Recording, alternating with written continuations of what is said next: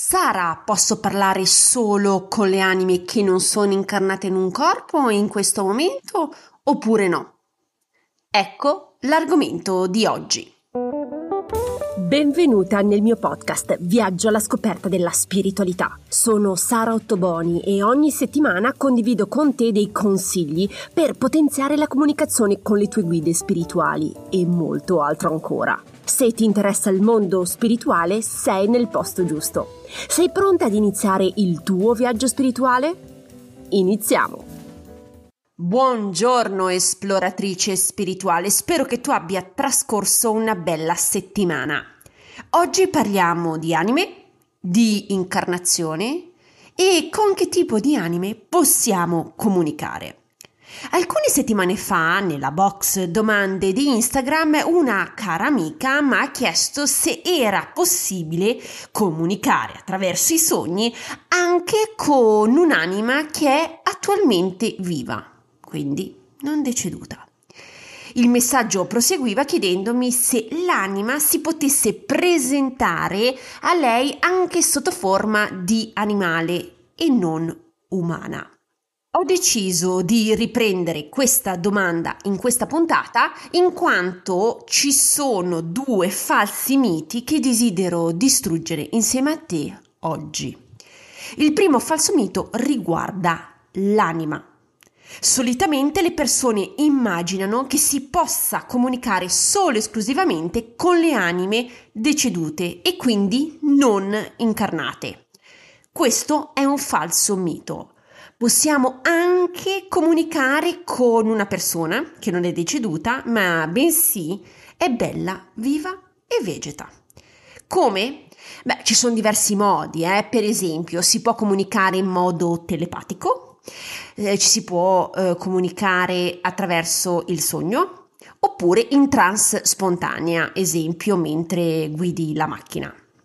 Quindi ricordati che l'anima non deve essere per forza nell'universo per comunicare con lei. Anche una tua cara amica vive vegeta può comunicare con te durante la giornata o la notte. Tutte le anime possono comunicare a prescindere che siano incarnate o no. Il secondo falso mito riguarda l'apparenza. Molto spesso si pensa che eh, le anime comunicano sempre sotto forma di forma umana oppure silhouette pseudo-umane. Però non è detto che succeda sempre così. Quando parliamo con le anime si possono presentare anche in diversi modi. Possono manifestarsi come in questo caso come animali, oppure possono essere dei cristalli, forme geometriche, forme strane e non definibili. Non ti devi stupire eh, se non ti trovi davanti una silhouette umana. Solitamente si presentano come meglio credono e a seconda della loro indole.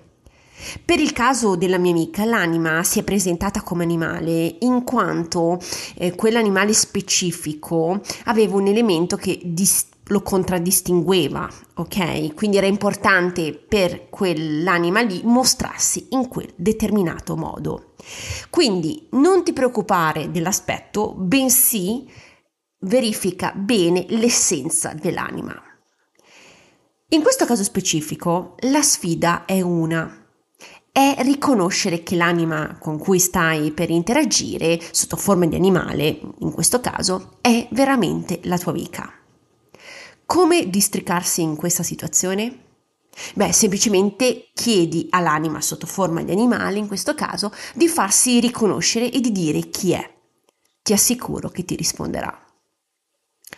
Prima di lasciarti, ricapitoliamo i punti salienti della puntata. Puoi comunicare sia con anime incarnate e no. L'anima si può presentare sotto forma umana, animale, geometrica e molto altro ancora. Se non riconosci direttamente l'anima a causa del suo aspetto, chiedile direttamente chi è. Spero che questa puntata ti sia stata utile. Se desideri essere avvisata di nuove pubblicazioni, clicca seguimi sulla piattaforma in cui mi stai ascoltando. Non dimenticare di valutare il podcast con le stelle, il gioco è fatto in 10 secondi. Se vuoi condividere la tua esperienza con me, lo sai che puoi sempre, sempre contattarmi in privato su Instagram o tramite email. Le informazioni le trovi nella didascalia della puntata. Se desideri ricevere materiale esclusivo, iscriviti alla newsletter mensile. Il link è nella didascalia. Ti ringrazio per l'attenzione, ti auguro buona settimana e noi ci sentiamo martedì prossimo. Un abbraccio, ciao!